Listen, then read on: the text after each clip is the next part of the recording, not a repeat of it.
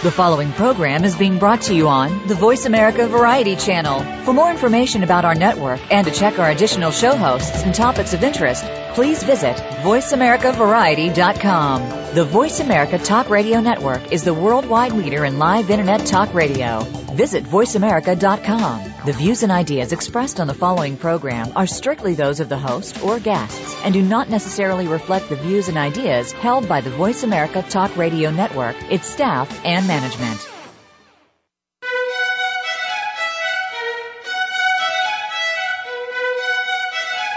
Welcome to Museum Life with Carol Bossert. Museums play an important role in our lives. Nearly every good sized city has at least one museum. On today's show, we'll discuss how museums are not only important places to display artifacts and teach us, they also contribute to the economic development of the areas where they're located. Now, here is your host, Carol Bossert. Good morning. Thank you for joining me this morning. This is Carol Bossert. You're listening to the Museum Life. You know, for uh, the past 12 weeks, uh, this show has been featuring guests that have been discussing ways in which museums are or can be of value to their communities. Uh, we've had guests that have talked about museums as, as places of powerful learning, uh, cultivators of curiosity, uh, uh, several of the guests have talked about ways that museums can address the needs of their audiences by becoming more empathetic to their needs, by expanding their reach to include uh, groups or individuals who have not uh, uh, gone to museums before. And we've looked at uh, both physical barriers, such as having a desk, an information desk right as you enter the front door that may seem intimidating to some people to psychological um, uh, barriers such as uh, having too much uh, noise at the entryway that can be very distracting to some some visitors. Uh, all of these discussions have really looked at the uh, have circled around the question of how museums can be of greater value to their communities. We've always assumed in our discussions amongst ourselves that museums are of value. Uh, before I introduce, though, my, my guest today, I'd like to provide you some recent context for, and that really underscores the importance of the discussion that we're going to have today. There have um, been in the last couple of weeks a couple of articles that have appeared. Uh, one by uh, that was in um, the Financial Times on November 1 that interviewed uh, Bill Gates talking about his uh, uh, approach to philanthropy. And one of the statements that Mr. Gates made was really questioning even the uh, the moral um, value, the uh, the importance of giving to, and then he used a, uh, as his an example an art museum an, a wing of art of an art museum and why if someone was given the choice between giving to a wing of an art museum and perhaps uh, giving to an organization that uh, could address um, uh, uh, the issue of blindness um, uh, why would anyone give to to the museum and uh, of course, many of us uh, in the museum community um, reacted negatively about about that. Uh, and then recently, uh, um, uh, Robert Reich and on his blog um, in November that was also picked up by the uh, Christian Science Monitor actually questioned the use of the word charity for uh, certain organizations, and he then named museums and operas and and symphony halls, and questioned whether they were the same kind of charity as, say, giving to. Um, a homeless shelter or some other uh, uh, social agency. And more importantly, Mr. Reich uh, actually wa- wondered if uh, the same charitable uh, designation and tax deduction needed to be be made for people who were giving to museums and symphonies and operas the same way that they were giving to those home, homeless shelters. Well, of course, um, both of these these uh, examples uh, cited museums in, in possibly not such flattering light, and as I said, those of us in the museum community reacted negatively. Uh, I would like to say there was a hue and cry. I think you know, in reality, there was the squeak of of us saying, "Well, you know, we are valuable, we are important. Uh, we tend, uh, we we." Uh, rallied out all of our regular uh, uh, discussion points, all of our arguments that we're financial engines, that we're important, that we do good works, that we we do things for children and teachers and others, and um, I think the uh, the take home message here uh, is twofold, and that is one the possibly the the idea of philanthropic giving, giving to good organizations, giving to uh, uh, nonprofits, is changing. And it perhaps, uh, as exemplified by uh, Bill Gates and the Bill Gates and uh, Bill and Melinda Gates Foundation, is that it's changing from a philosophy as something that's or a, a philanthropy that is good to do, makes you feel good to something that uh, is more scientifically and data driven. If you give to this organization, you know that they have a track record of using that money to make a very uh, specific and demonstrable change. Uh, the second issue is uh, getting back to what our discussion is going to be today, and that is how do museums show their value? Uh, I think we have a tendency as museum professionals to continue to simply assume that we are valuable. Uh, and, but when these uh, statements are made publicly, and as I said, we sort of squeak along and say, how could anyone say that about our beloved institutions?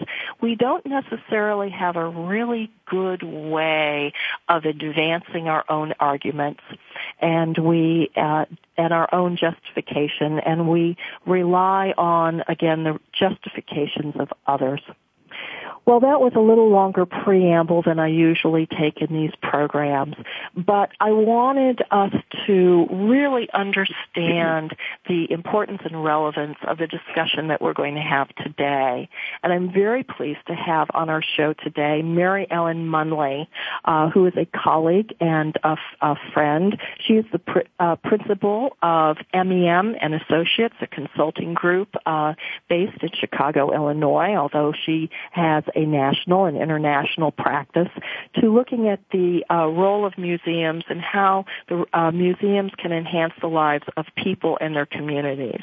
Uh, Mary Ellen has been uh, working in the museum field as a museum educator and an administrator, evaluator uh, for over 30 years, and she has uh, brings all of those experiences to her current work. today we're going to be talking to her about uh, some of the evaluation that she's done at the United States Holocaust Museum uh, and also the New York Hall of Sciences Career Ladder. Uh, Mary Ellen, again, forgive me for such a very long introduction, but I think that it'll give us a nice grounding for our discussion today. And again, really welcome to the program. Well, thank you, Carol. I'm delighted to be here. Good morning. Good morning. Mary Ellen, uh, what what do you take away from some of the the squeakiness in the discussions that have arisen within our museum community uh, in response to both the uh, the Gates and the and the uh, Robert Reich um, mm-hmm. Uh, uh, articles? Mm-hmm. Um, that's a, um, a meaty question to get us started, and, and I will jump right in. Um, for me, um, I think that uh, it would be too easy um, for all of us to respond um, in a um, defensive way to these comments.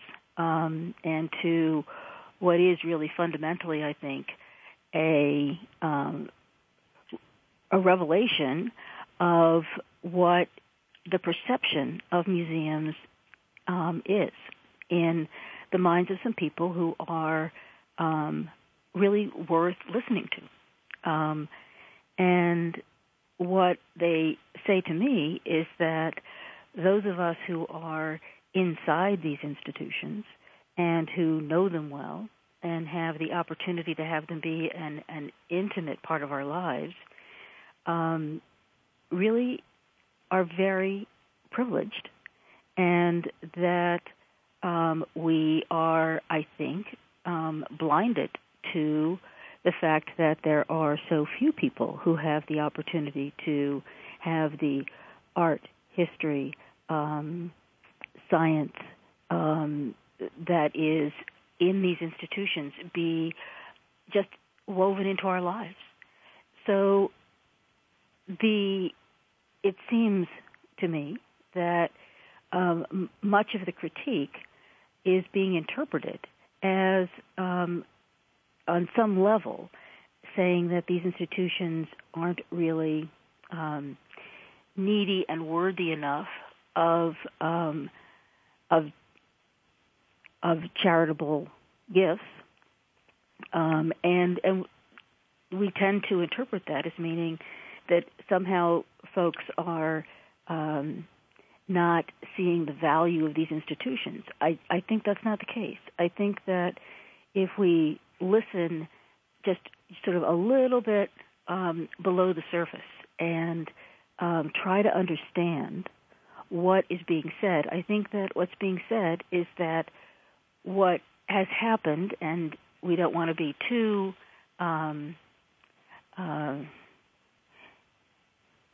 sweeping in this comment, but I think that in terms of an overall perception, it's worth owning that um, that museums have moved themselves um, out of the public sector in terms of whom they are serving and what they are doing. And that's a rather um, bold statement to say they moved out of the public sector.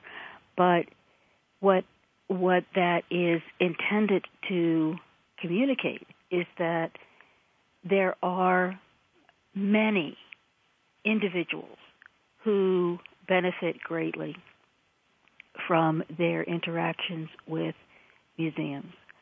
Um, the financial structure of museums, admission fees, the boards of museums, um, the content of much of the um, of the of the programming, it it doesn't necessarily speak to um, the broader community. And I think that public value and being part of the social sector has some responsibilities with it for being accessible to anyone who would be um, inclined to want to participate.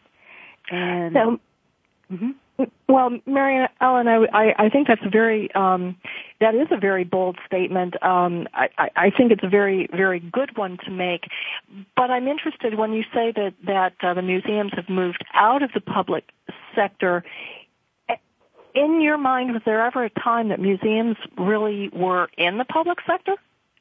That they were really addressing the needs of the majority of their communities, or or have they always um, existed in sort of a peripheral um, peripheral to the community?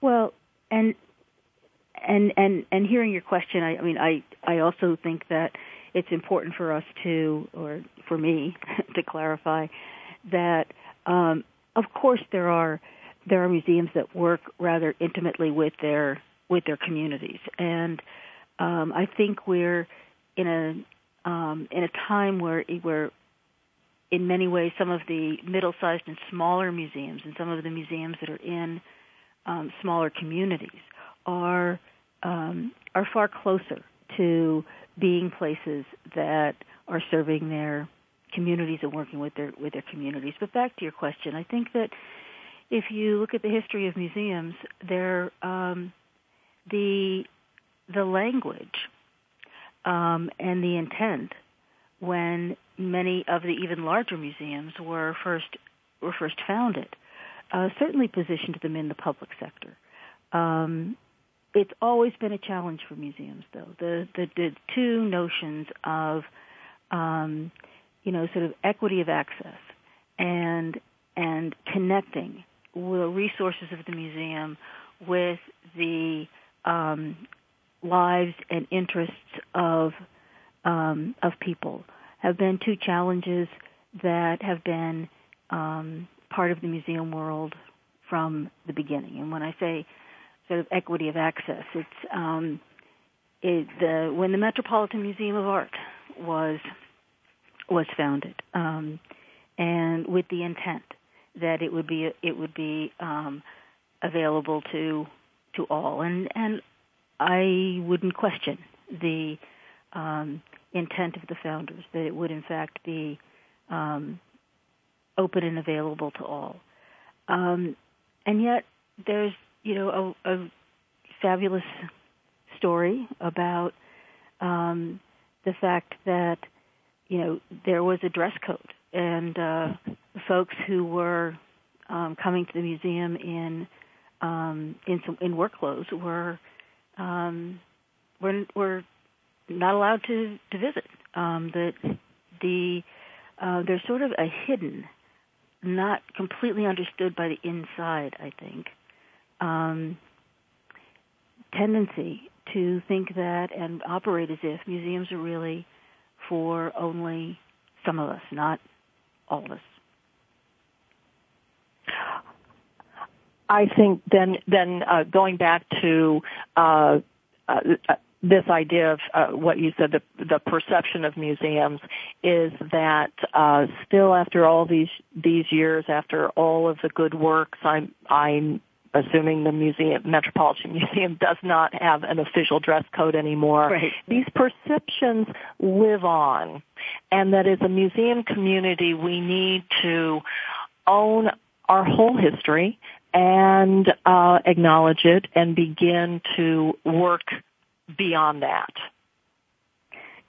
Yeah, I, I think so. Um, I think in some ways, um, rather than um, being our own best um, friend in in this regard, that um, much of our public policy conversation, I think, um, positions us in the wrong place, positions museums in the wrong place. Um, when and when I'm we- I'm going to stop you right there. Uh, Mhm. We're going to have to take a break, and I and I know that there's a, a I I don't want to cut you off further. No. So when we come back, uh, Yeah. we're going to be talking further with Mary Ellen Munley about the social value of museums and how museums can work to change their perception in the greater society.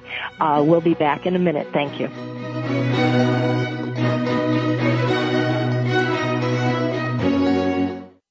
Talk, talk, talk. That's all we do is talk. If you'd like to talk, call us toll free right now at 1 866 472 5787. 1 866 472 5787. That's it. That's it. VoiceAmerica.com. Do the adventures of Indiana Jones leave you curious about this exotic and unusual profession?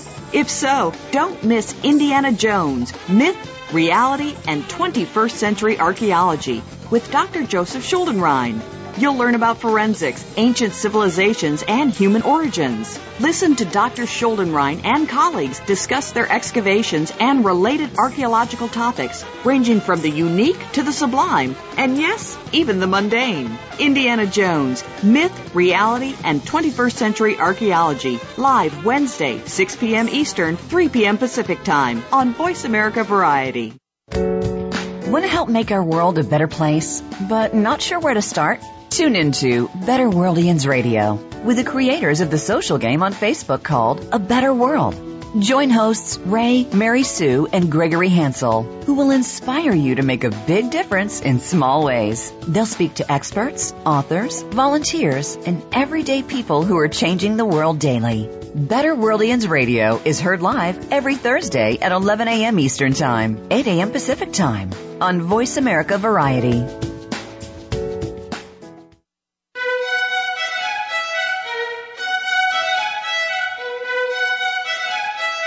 You're tuned into Museum Life with Carol Bossert.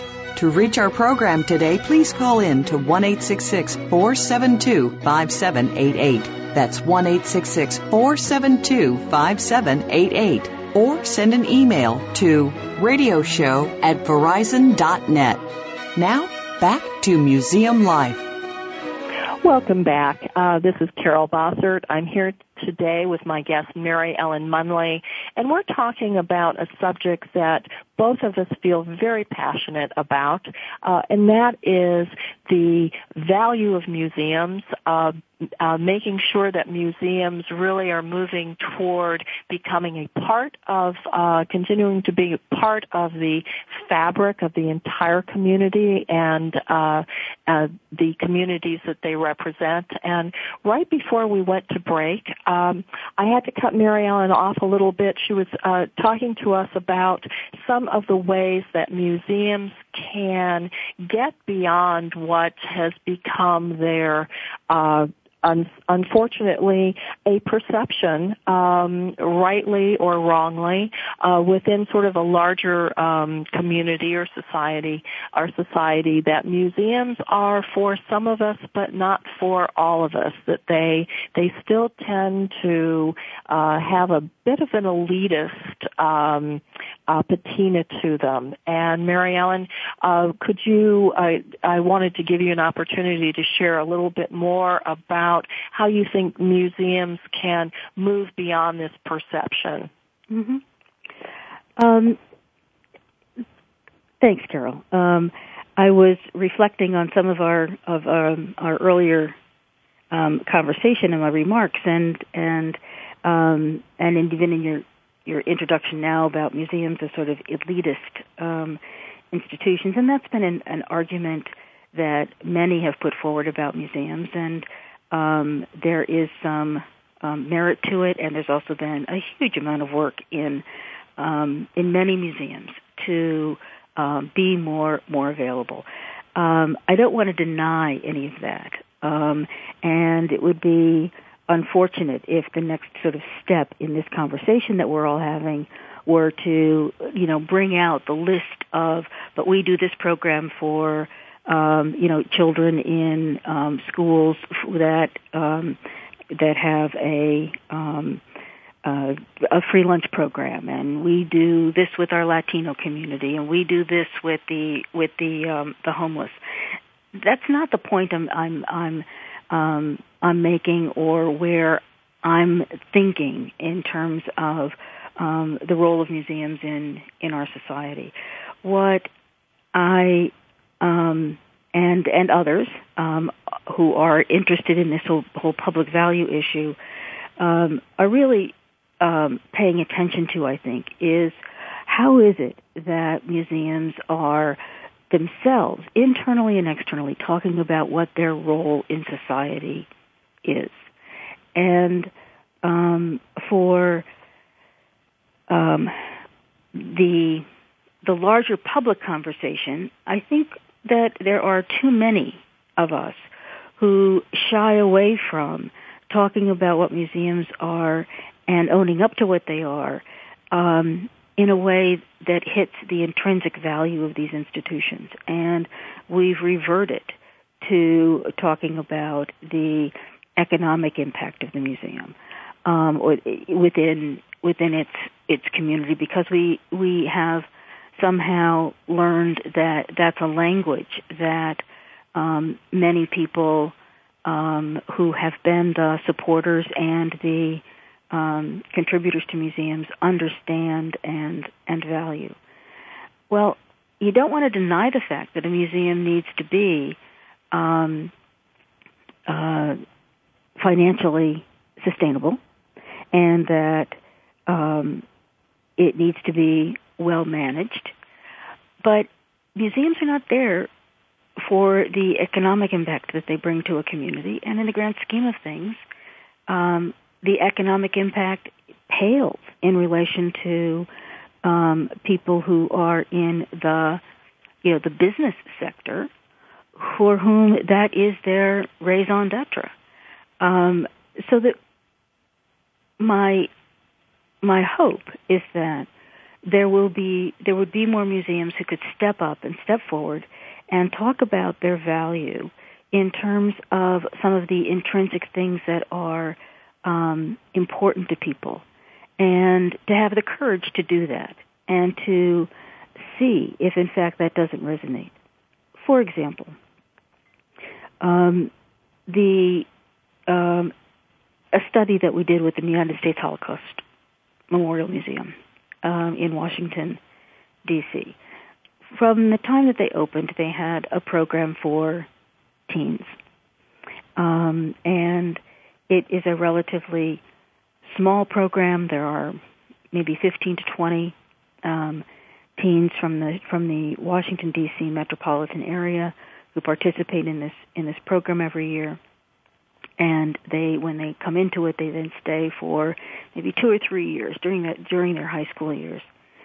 And the program was and is um, very important to in the lives of these young people who participate, many of whom are African American um, youth from the DC area and the children of new immigrants to the United States, and there was no questioning that that that the that their lives were changed um, by their participation in these you know one to two years with the Holocaust Museum, where they had the opportunity to study the permanent exhibition, um, be on the inside of the institution, um, internalize for themselves what were some of the lessons of the Holocaust, and go through a cycle where they they really went through kinds of personal transformations,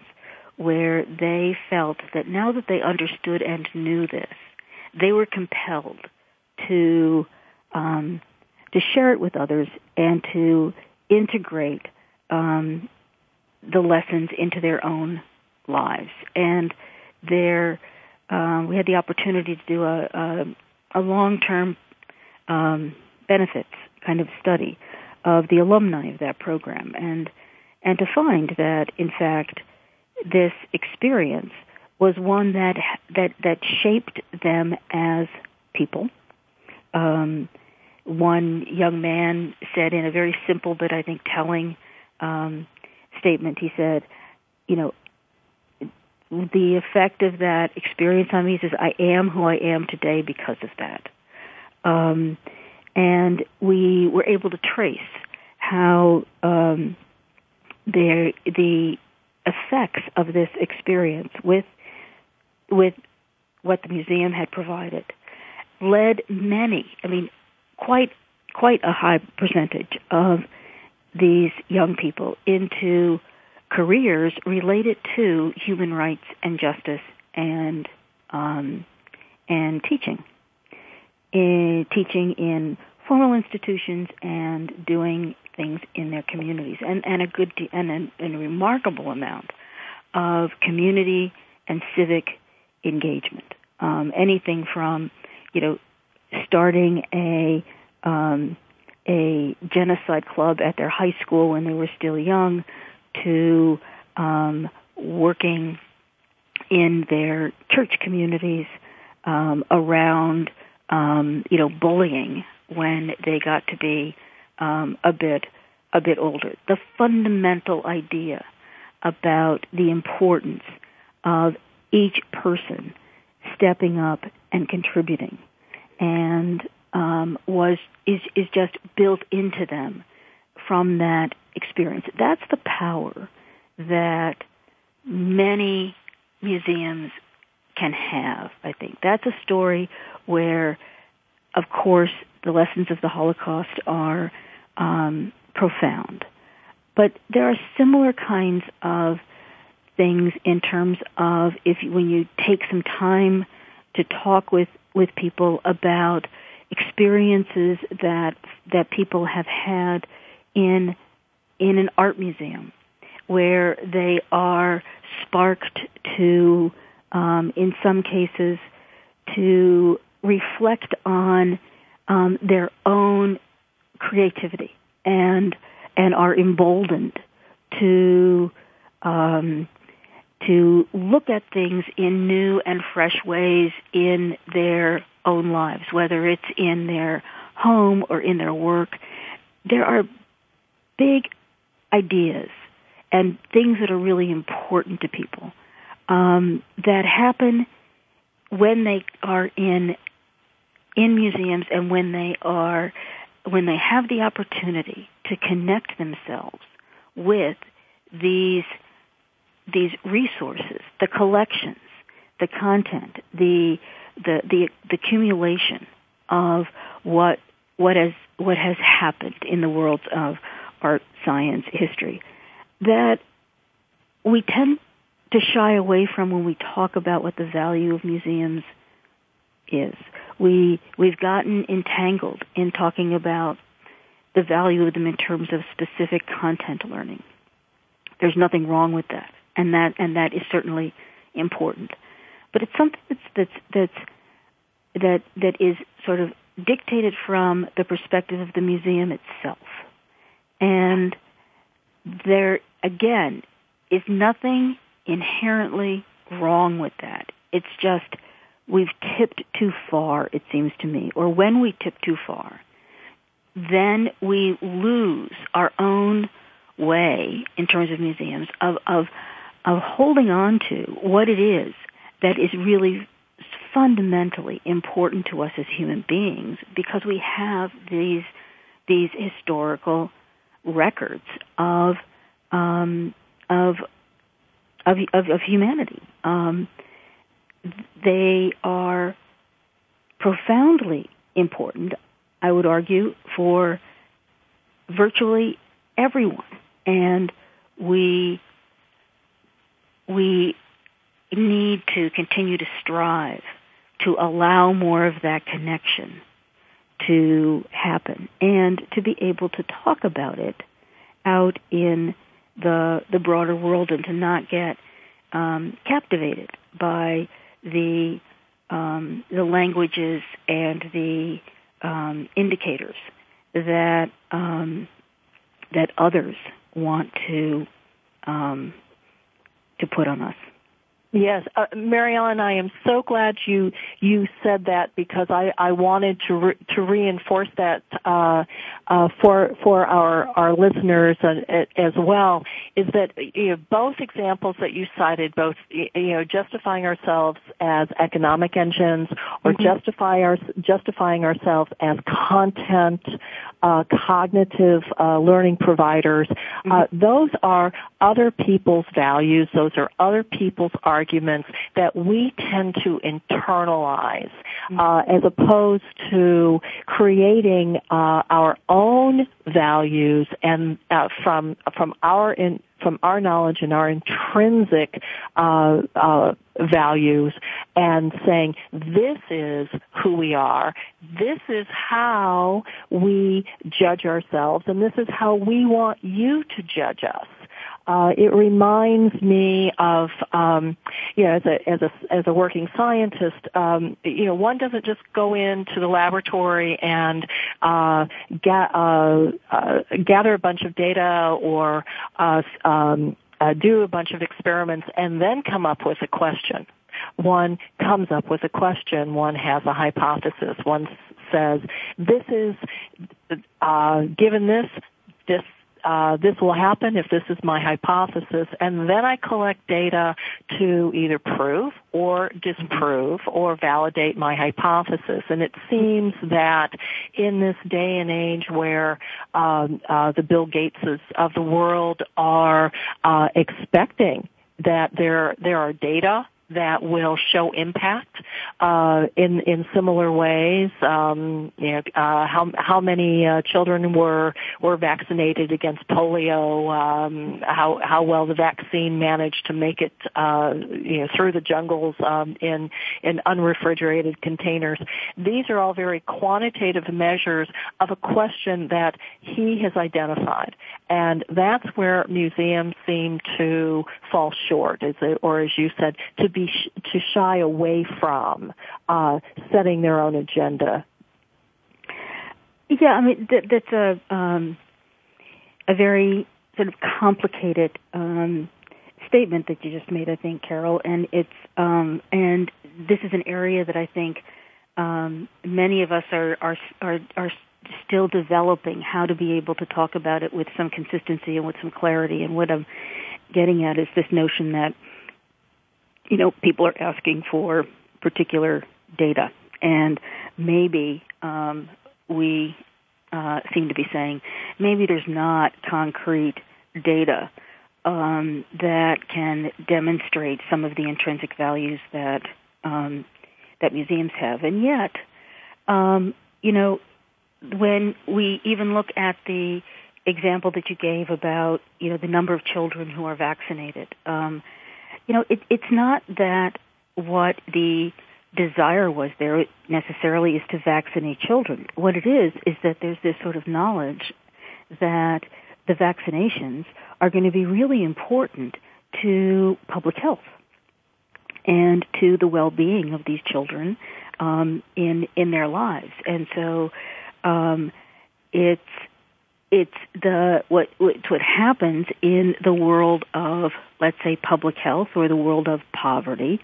Um, Gates, you know, is is is saying he's he wants to do something about world poverty. He finds a an indicator of something that does seem to make a difference and he focuses there but he links it back to the importance of what is what that's doing in terms of public health or in terms of poverty that's the link i think that that is from my observations missing in terms of some of the public dialogue about museums. So that that jump that that we might take that would have us be able to talk about one of the things that you know museums are um, in in many ways distinctly um, um, able to do is to bring people from a variety of different perspectives and worldviews. For all the critique I have of it not being enough, there's there's still um, and there could be more of bringing people from different perspectives together around a common um, um, experience, the experience of um, a particular um, exhibition or the experience of um, a particular program, and and and and the opportunity to understand how we are um, similar and different from one another. That's a really important thing, and that the you know the the concept for it of, of social capital um, is a really important piece of what museums can and could be doing. Um, and if we could, you know, own that as a kind of outcome, the things that, and that, that we would look then for evidence of how people are in fact bridging across different perspectives or or finding ways to um, to bond and to feel connected and a part of a community.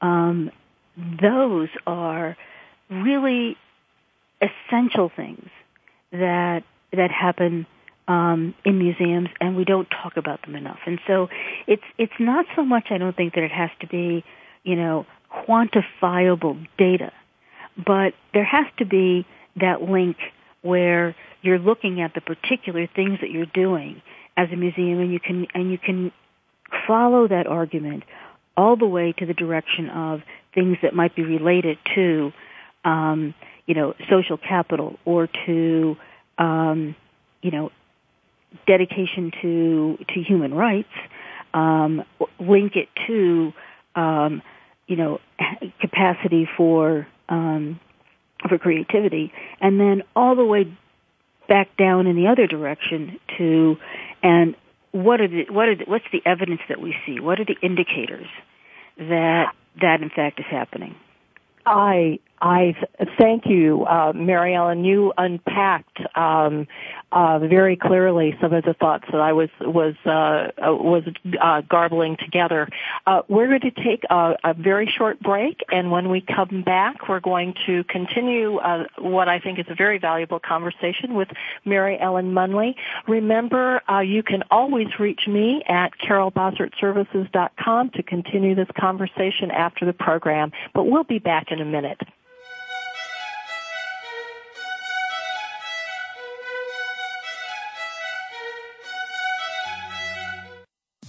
Streaming live. The leader in Internet talk radio. VoiceAmerica.com.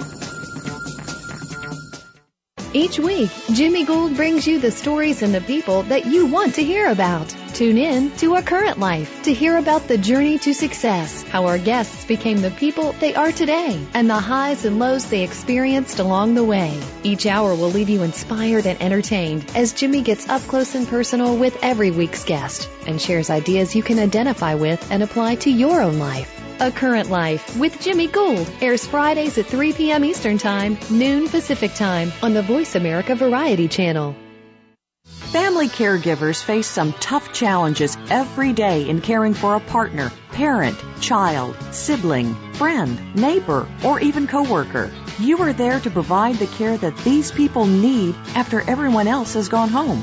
Family Caregivers Unite with Dr. Gordon Atherley will provide you with a social networking experience. You'll hear from experts and others who are experiencing the same things, and together you will promote a common cause. Tune in to Family Caregivers Unite live every Tuesday at 1 p.m. Eastern, 10 a.m. Pacific on Voice America Variety. Ask the experts. Call toll free right now 1 866 472 5787 and ask our All Star team to answer your question. That's 1 866 472 5787. Thank you for calling. VoiceAmerica.com.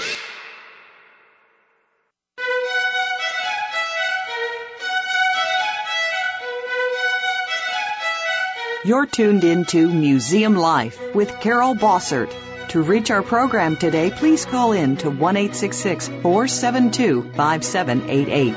That's 1 472 5788. Or send an email to radioshow at verizon.net. Now, back to Museum Life. Welcome back. Um, I'm Carol Bossert. I'm here with Mary Ellen Munley. We're in the final uh, segment of our show today, uh, looking at the the value of museums. And before I forget, um, I, I want to make a point. Um, Mary Ellen made it very well in the last segment, and I want to make this point as well. Is that neither one of us uh, are suggesting that museums are not valuable. Uh, that there are thousands of museum uh, uh, examples of where museums are expanding into uh, helping individuals, uh, helping really creating transformative experiences, breaking down barriers between themselves and their immediate communities.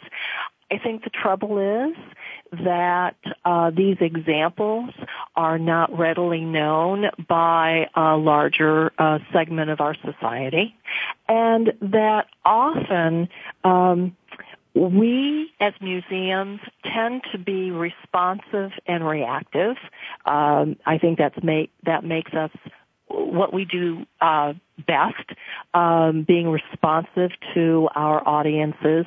But at times in this broader conversation, it means that we can't get on top of the dialogue, and we allow others to uh, uh, make statements about who we are and what our value is, and we sort of go along for the ride, uh, and that I think is to our detriment. So this is not a criticism, but uh, this is a wake-up call because we are valuable organizations and institutions, and we need to take this as a wake-up call so that we can do better and uh, continue uh, to that allows us to continue the uh, successes that we have made and expand those successes. Um, Mary Ellen, I know uh, you have you have published so much in this field, and I think that the work that you do is so very valuable, and I would say uh, again perhaps a little underappreciated, in that we really aren't uh, using you to help us define uh, what our value and what that what that language, what that value language should be. Um, I know that you have uh, a recent publication uh, that is coming out or is, has been published uh, by um, Ashgate in Surrey, England, uh, edited by Carol Scott. The book is Museums and Public Value: Creating Sustainable Futures, and you have a great uh, chapter in this book. Could you tell us a little bit about uh, um, that chapter and your um, uh, your frame framework there? Mm-hmm. Um, Yes, and, and, and the book is available if, if folks are interested. Um, and Carol has done a great job, Carol Scott, of um, gathering people um, from a, a, sort of a great international group to sort of take on some of this um, conversation. My my piece in it was uh, a, a chapter on um, how we might approach evaluating public value um, and how um, we would look at it both in terms of its the strategy and the and the practice of it, and um, the the intent there is to um, let a um, a museum own from um, from the beginning um, what it sees as its um, its contributions to the larger community in terms of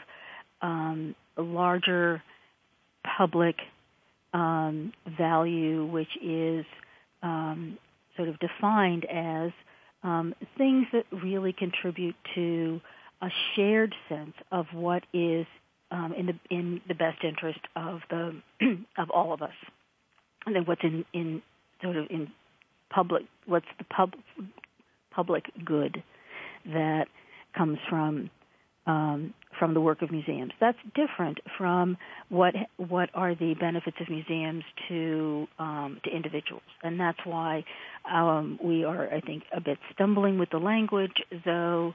Um, we know some of what it's about. We've talked about a couple of them. Um, you know, things that relate to um, tolerance and things that relate to um, a sense of um, belonging and connectedness with other people, things that relate to um, feeling a, a, a, a, sense of stewardship for the planet.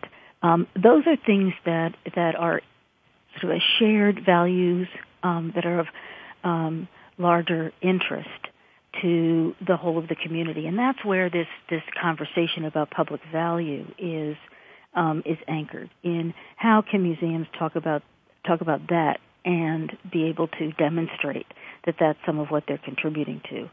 Um, an, an, example of a museum that's um, that's doing this would be the Monterey Bay Aquarium, where in addition to um, what happens with um, with with visitors to the aquarium itself in in Monterey, um, they really pay um, a good deal of attention to what role they have in informing people as citizens and in um, people's decisions about um, their um, their um, their lifestyles that contribute to the planet, and they and they track that, and they have um, some evidence of people who use their Sea Watch card, for instance, in making choices about what um, what fish they will purchase or or eat.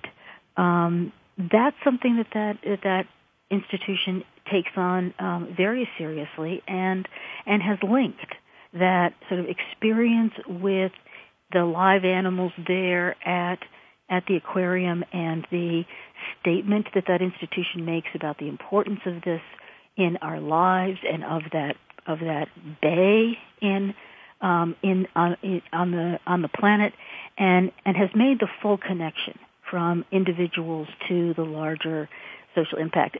Things would be larger social conditions would be different if the Monterey Bay Aquarium didn't exist, and that's the kind of argument that I think um, we want to try to make. And what this chapter is about is is sort of starting to to um, lead toward how do we um, link and find focus for our evaluations that are um, bolder than than we've been doing, and that look not just at the benefits to individuals, but look at that larger social sphere in terms of the role that museums are playing and the evidence that you can put together to demonstrate that that's happening. And if we turn to the social sciences, um, there is um, quite a bit that that we can learn and borrow. We just haven't dipped into that world quite as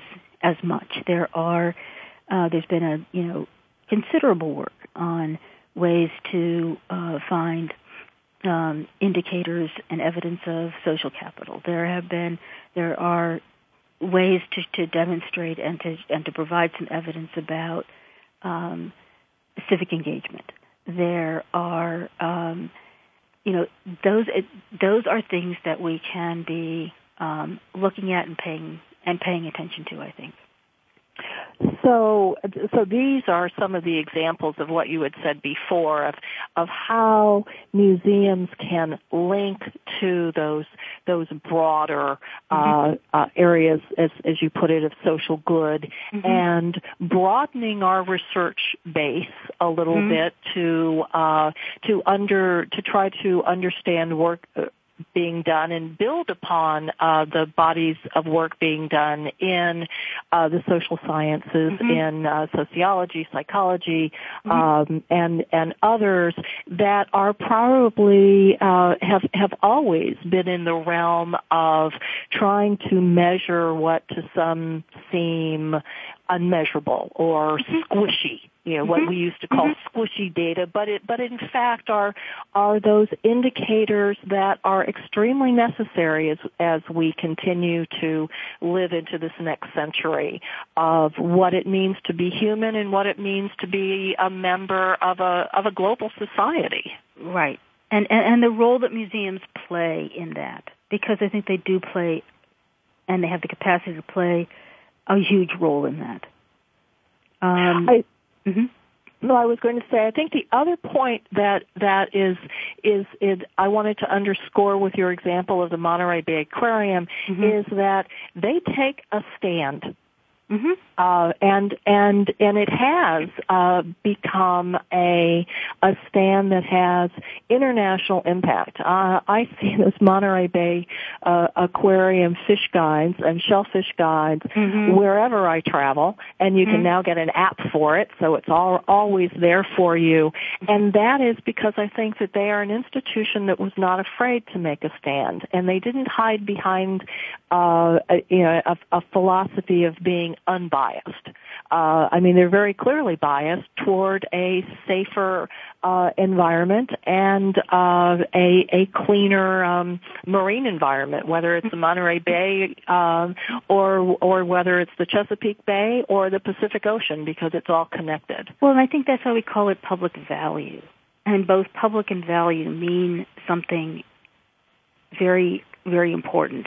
It's it's not so much that that there's a bias, I would argue.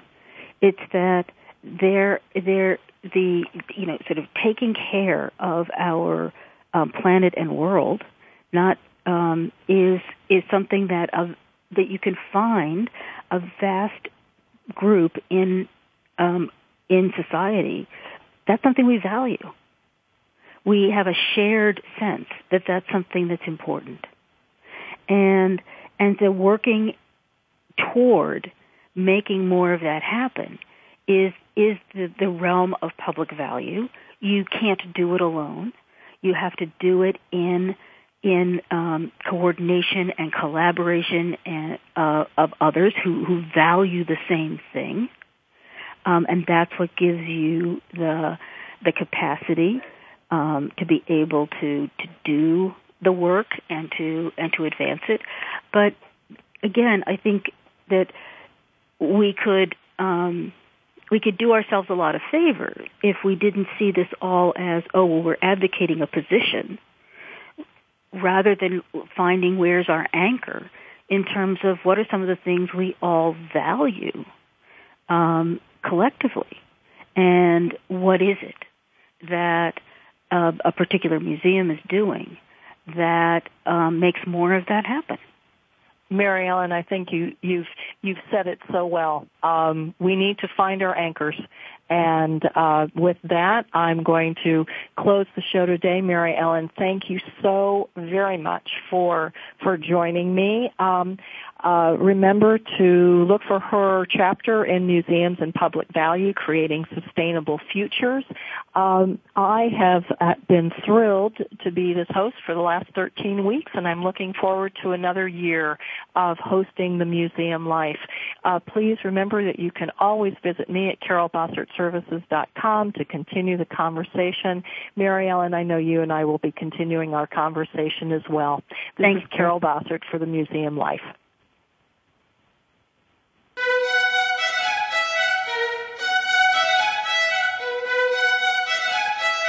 Thank you for tuning in this week to Museum Life. Please join your host, Carol Bossert, again next Friday at 7 a.m. Pacific Time, 10 a.m. Eastern Time on the Voice America Variety Channel. With the weekend coming up, why not plan a trip to your favorite museum or one you've never been to?